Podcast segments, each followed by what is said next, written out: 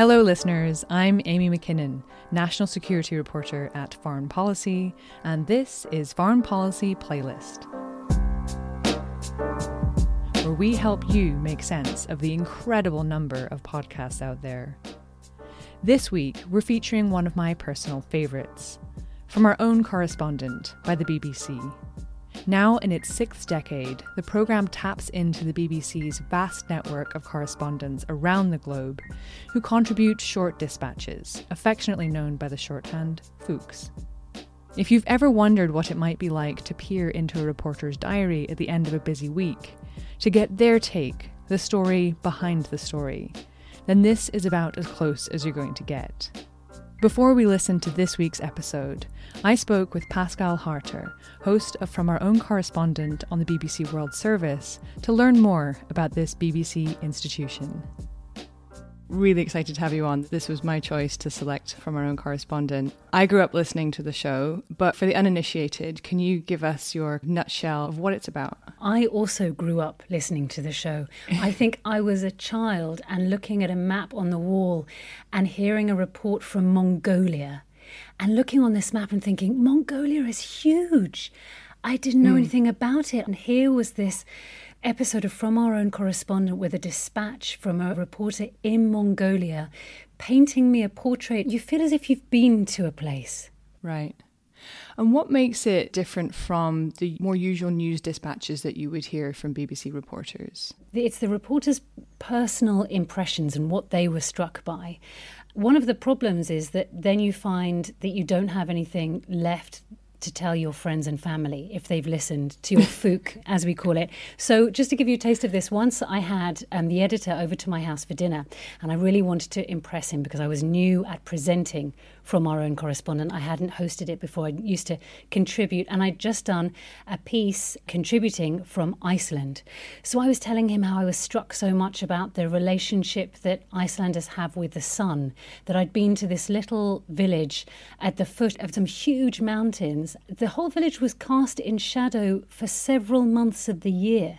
And so some people had a picture of the sun as their screensaver. And, you know, my editor had asked me about the country and I told him all of this. And then he looked at me and said, Yeah, yeah, that, that's all in your fook.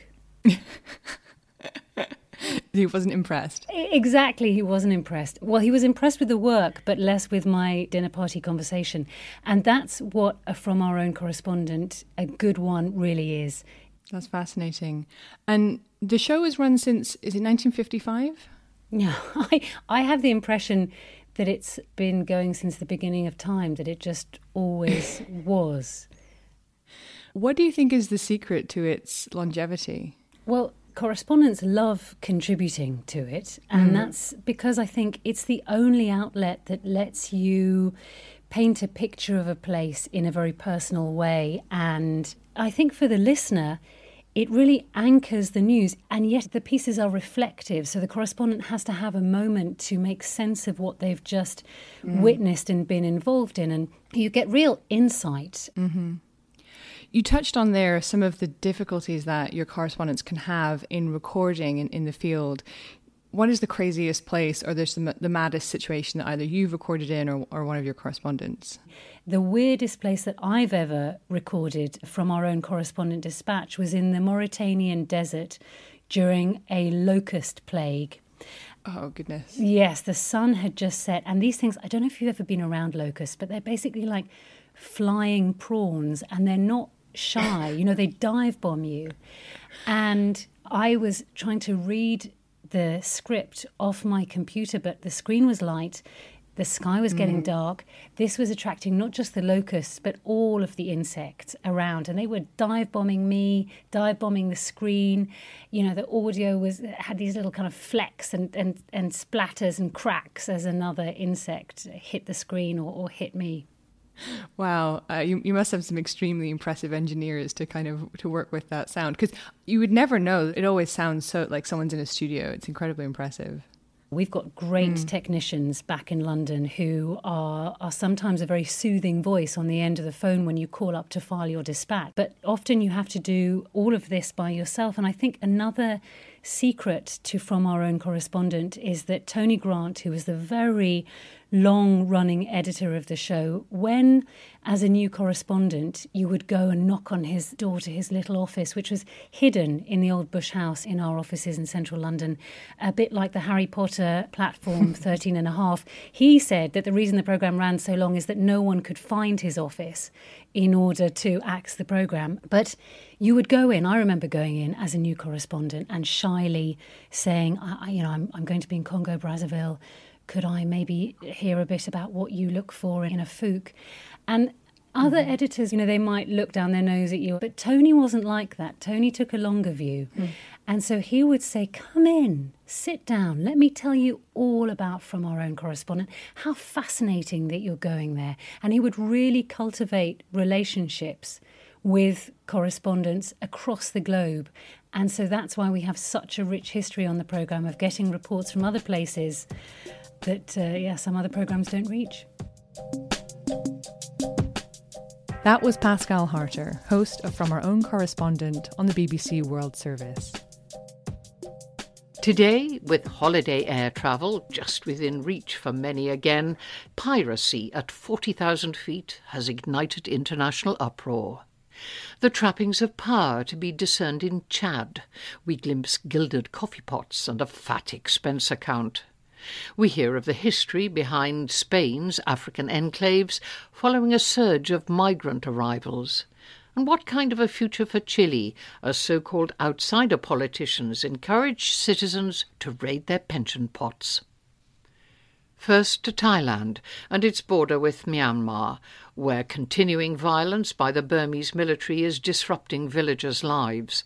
Since the army's takeover earlier this year, hundreds have died as state security forces have confronted and pursued protesters in its cities. Many of the dead have been young activists, taking to the streets for the first time with few weapons or ways to resist the armed forces.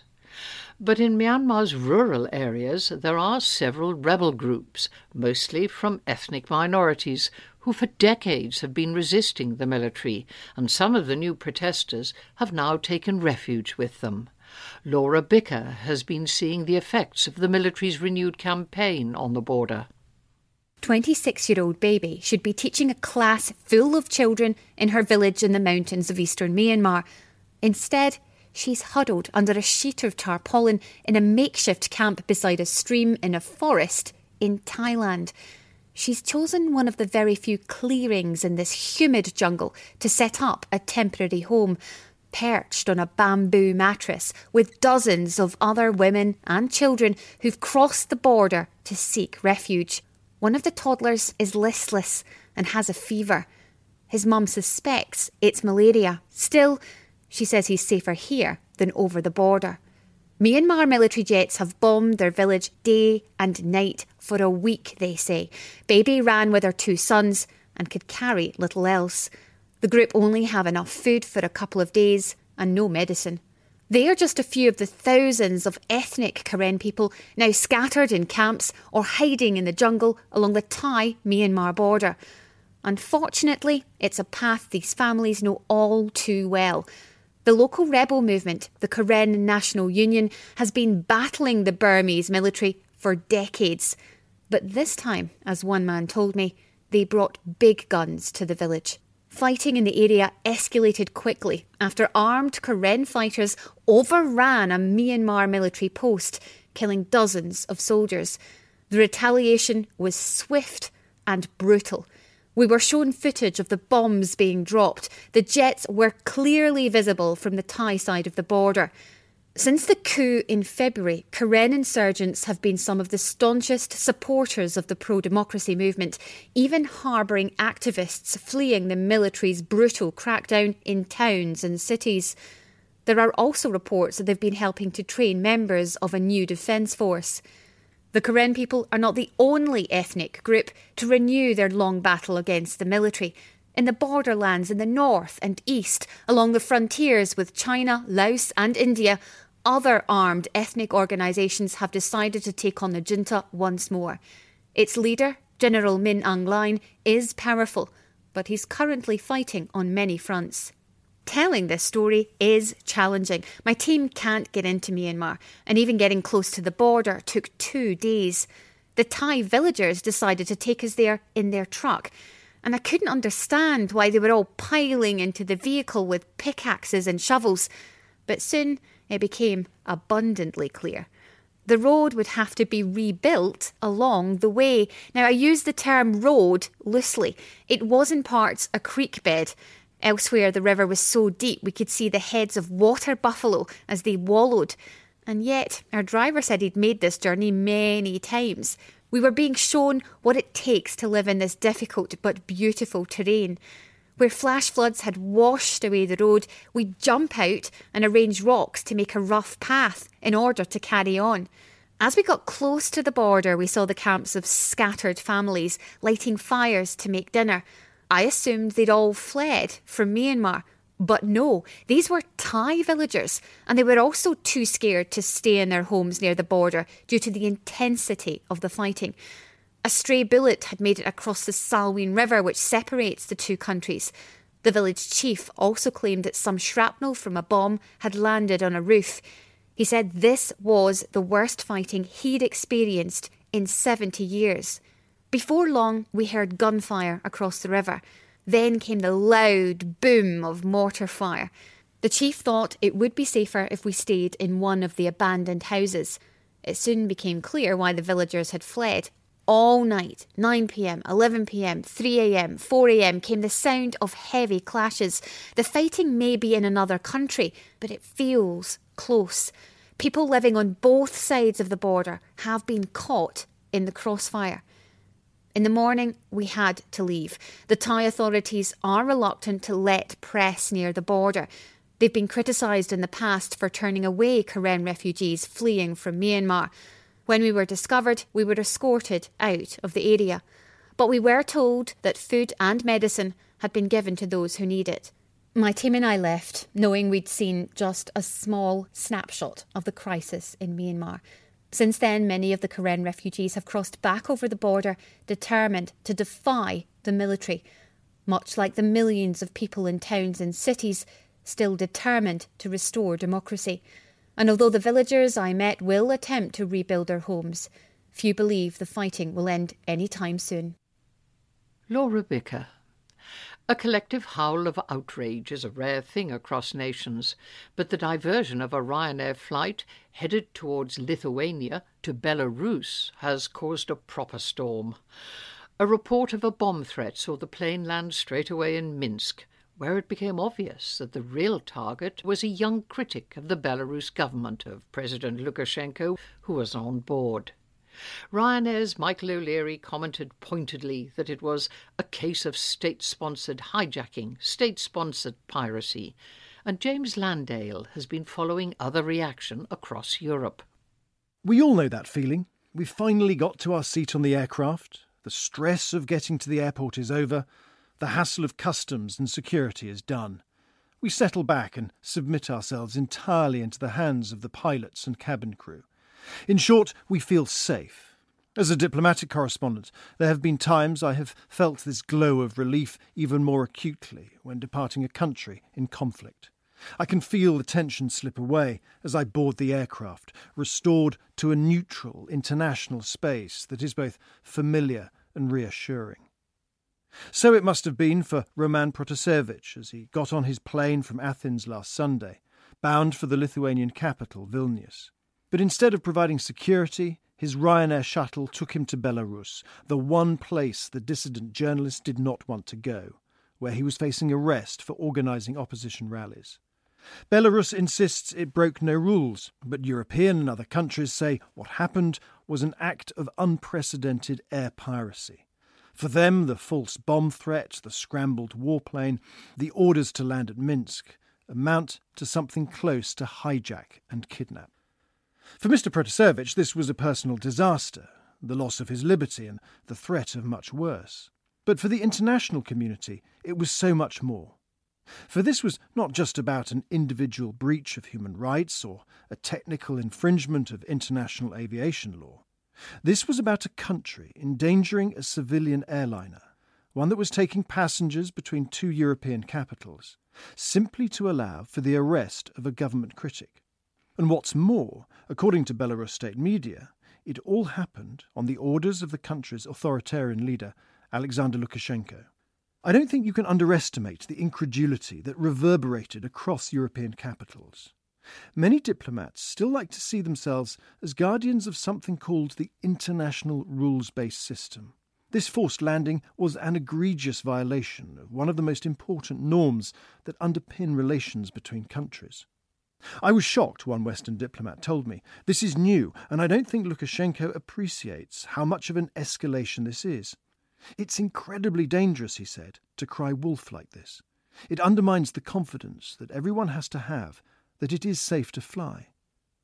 Another diplomat said, We hadn't played this kind of thing out in our scenarios, but with Lukashenko out of his mind sometimes, things do happen. The president of Belarus once recommended vodka as a cure for COVID 19. So there was a swift realization across the EU that the crisis posed a huge test for a body that likes to claim it has strategic autonomy. Could its member states, for once, act together? The EU requires unanimity on foreign policy, and that can prove hard. By chance, European heads of government were due to meet on Monday anyway, and Belarus was now top of the agenda. So sensitive were the discussions at the Justus Lipsius building in Brussels that the leaders were asked to leave their phones outside to reduce the chance of spies listening in. But this time there was no disagreement. How could there be, one diplomat told me? This was beyond politics. The EU announced plans to restrict flights to and over Belarus and agreed to draw up new sanctions. Crucially, these penalties would for the first time be targeted at businesses financing the government. But will it be enough? The existing sanctions against individuals in Belarus have not deterred human rights abuses.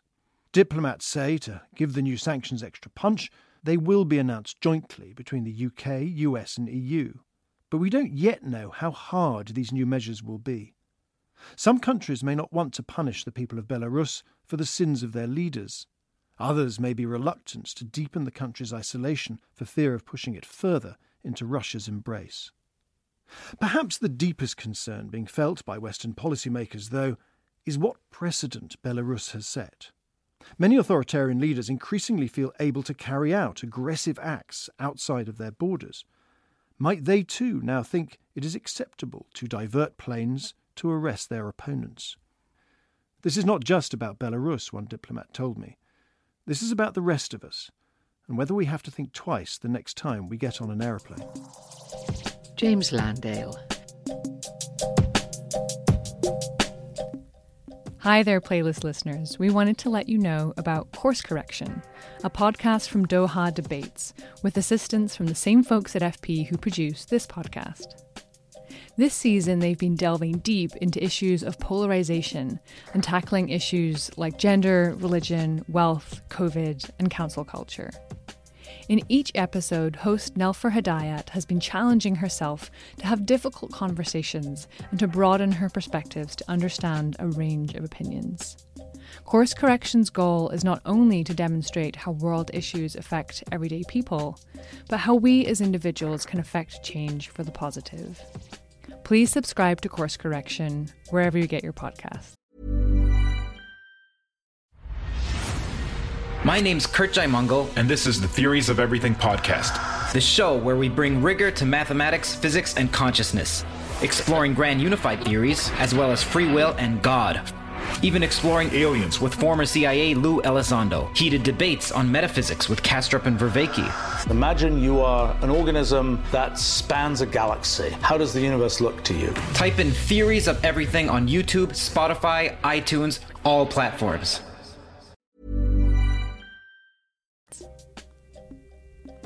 Nervous times in the Central African country of Chad.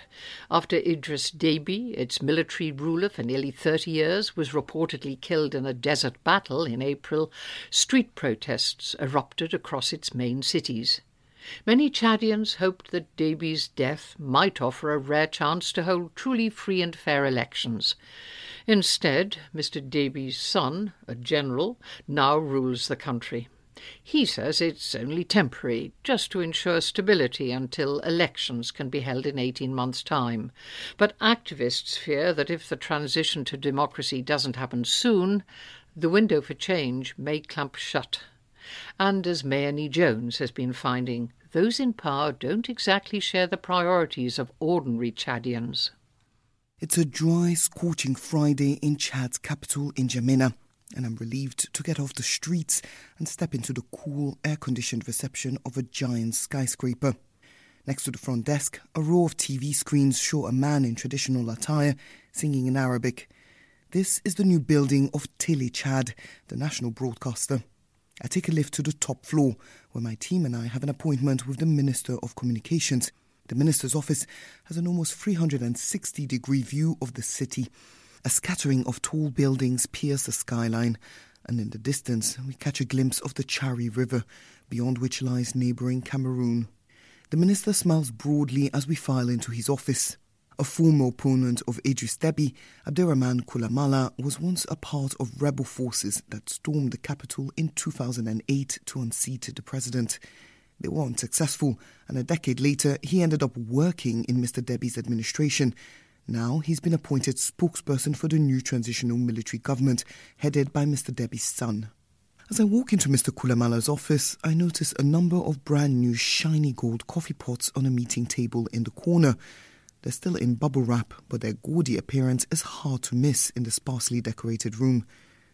Sorry, I can't offer you something to drink, apologizes the minister. I've just moved into this office and nothing's been unpacked. He explains that his wife's friend got the coffee pots for him. She specializes in quality stuff, he adds. I didn't like the ones they had here before. These arrived just yesterday from Dubai. As we sit down, he puts on a face mask, laughing. To be honest, I've already had COVID. I had to go to France to get treatment. When I ask how often he goes there, he replies casually, Well, before being minister, I used to go at least once a month. I suggest that once a month is quite a lot. He explains that all 11 of his children live in France and that his wife likes to shop there. He goes on to talk about how he can put up to 5 million Central African francs, that's 6,000 pounds, of expenses on his business credit card. In a country where more than 60% of the population goes hungry every single day, it's a fortune. It strikes me as I look over the city from his glass office that the minister is somewhat disconnected from the reality on the streets below. Many Chadians believe they're constantly being asked to sacrifice their demands for good governance in favor of stability. Since Idris Deby's death, young people have taken to the streets, organizing frequent protests calling for democracy. They say the current transitional military council is a coup d'etat. It's not a coup d'etat, clarifies the communications minister. It's a coup de force, he says with a smirk. I'd even call it a consensual coup de force. The transitional military government says it had to take power in order to stop the rebels who killed Mr. Deby from taking over the country. Stability is important, they say, because if Chadian armed forces are busy dealing with internal conflict, troops fighting extremist groups in the region might have to be redeployed. Chad is a crucial player in the fight against jihadism in Africa.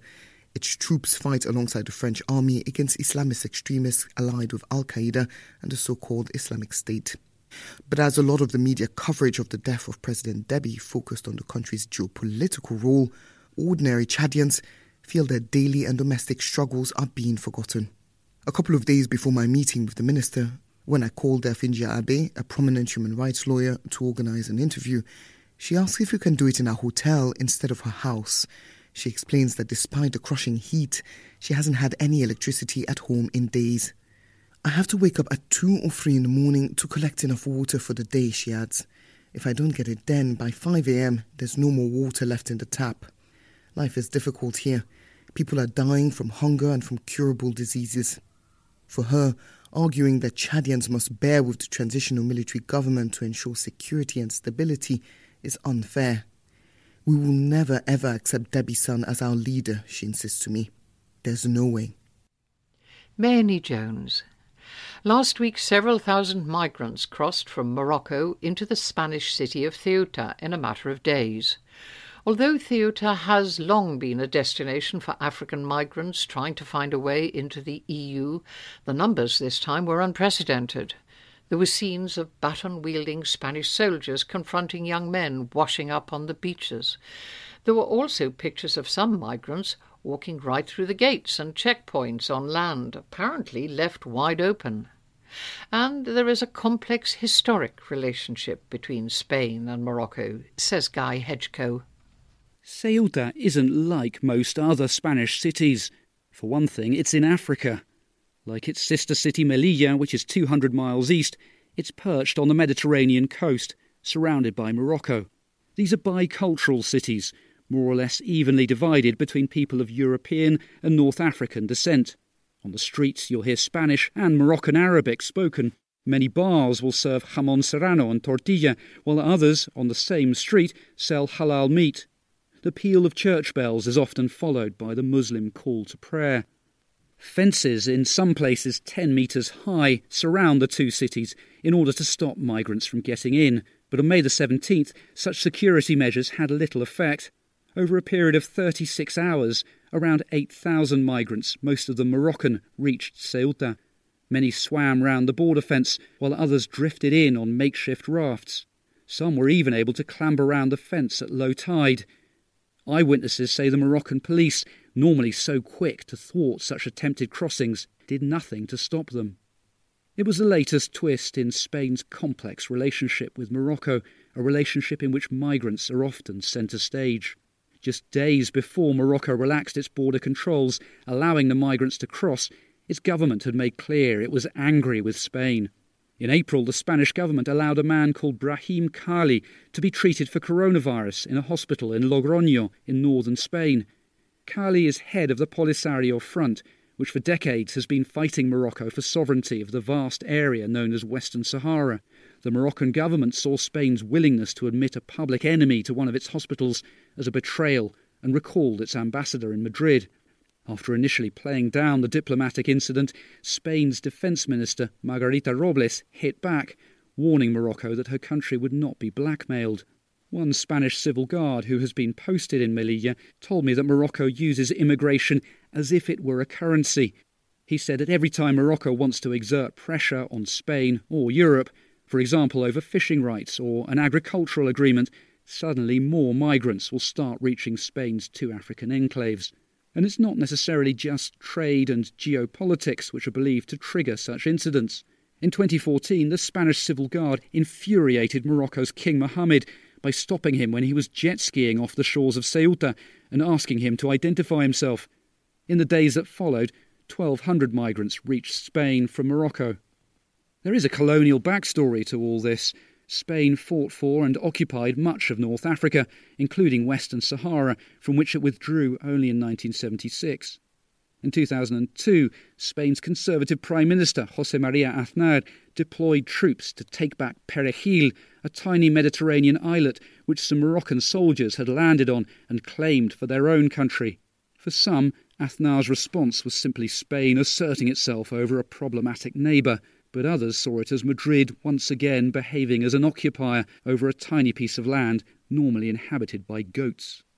For Morocco, Ceuta and Melilla are remnants of the colonial era, and it wants them back. Recently, in Spain, the far right Vox Party has underlined these tensions as it propagates its nationalist message, which is openly hostile to Muslim Africa. It also likes to evoke the so called reconquest of Spain in the Middle Ages by Catholic forces which defeated the Muslims who had ruled the country for centuries.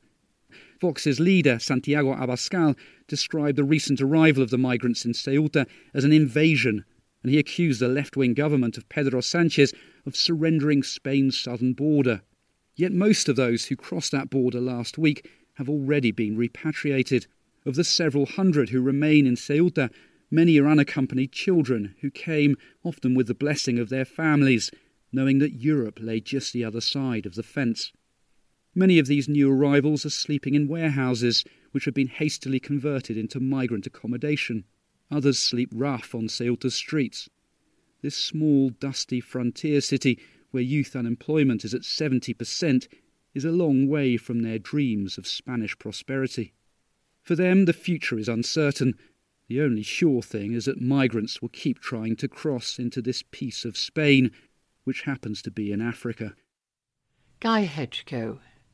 Chileans sometimes joke that they're the English of South America, meaning the calm, understated, sensible ones on the continent, whom foreign businesses tend to trust with their money.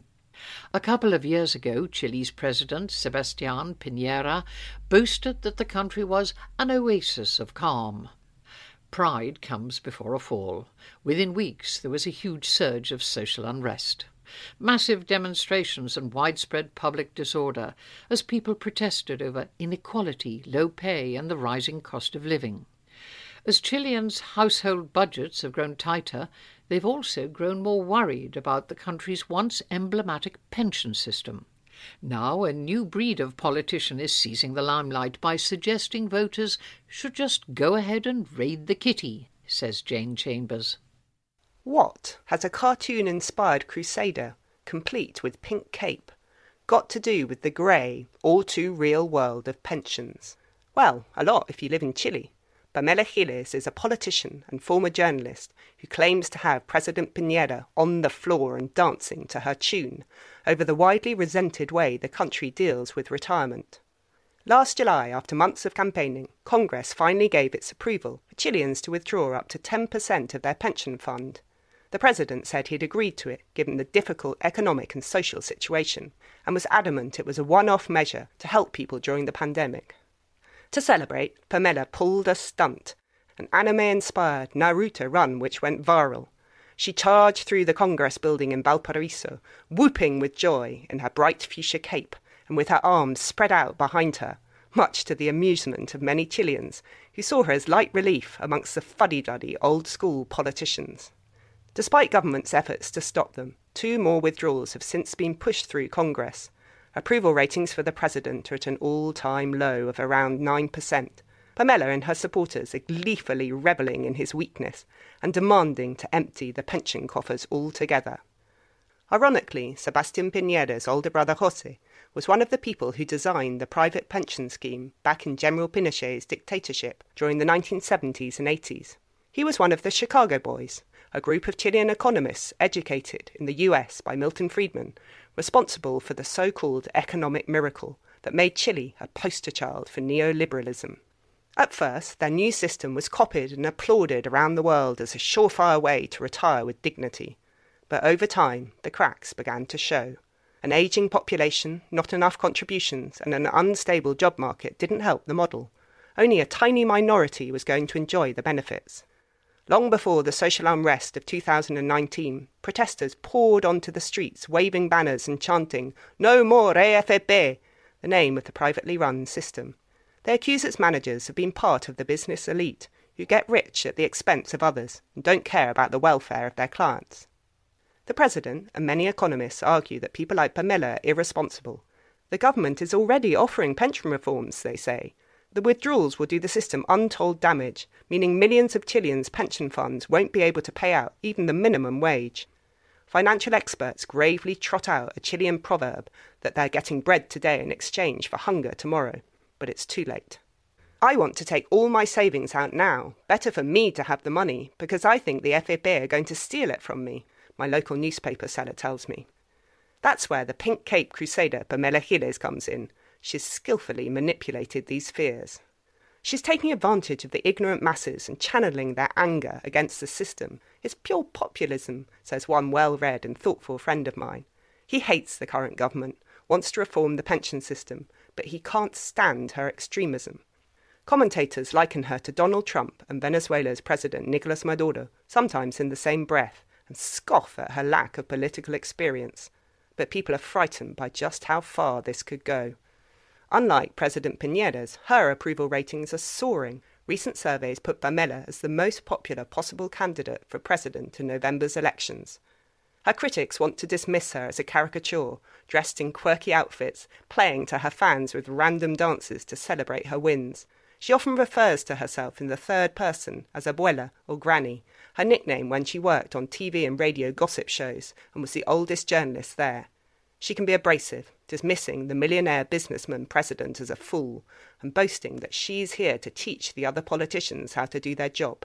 But her followers, she calls them the grandchildren, insist the country needs someone prepared to tear the whole system down.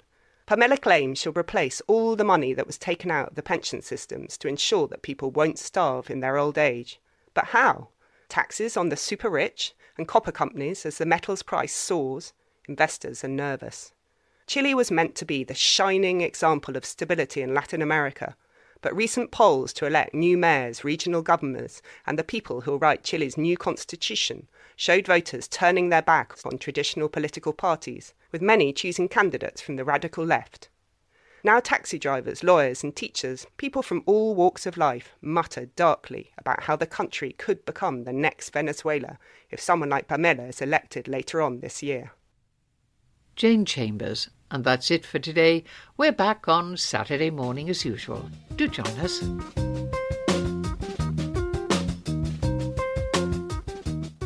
And that was from our own correspondent.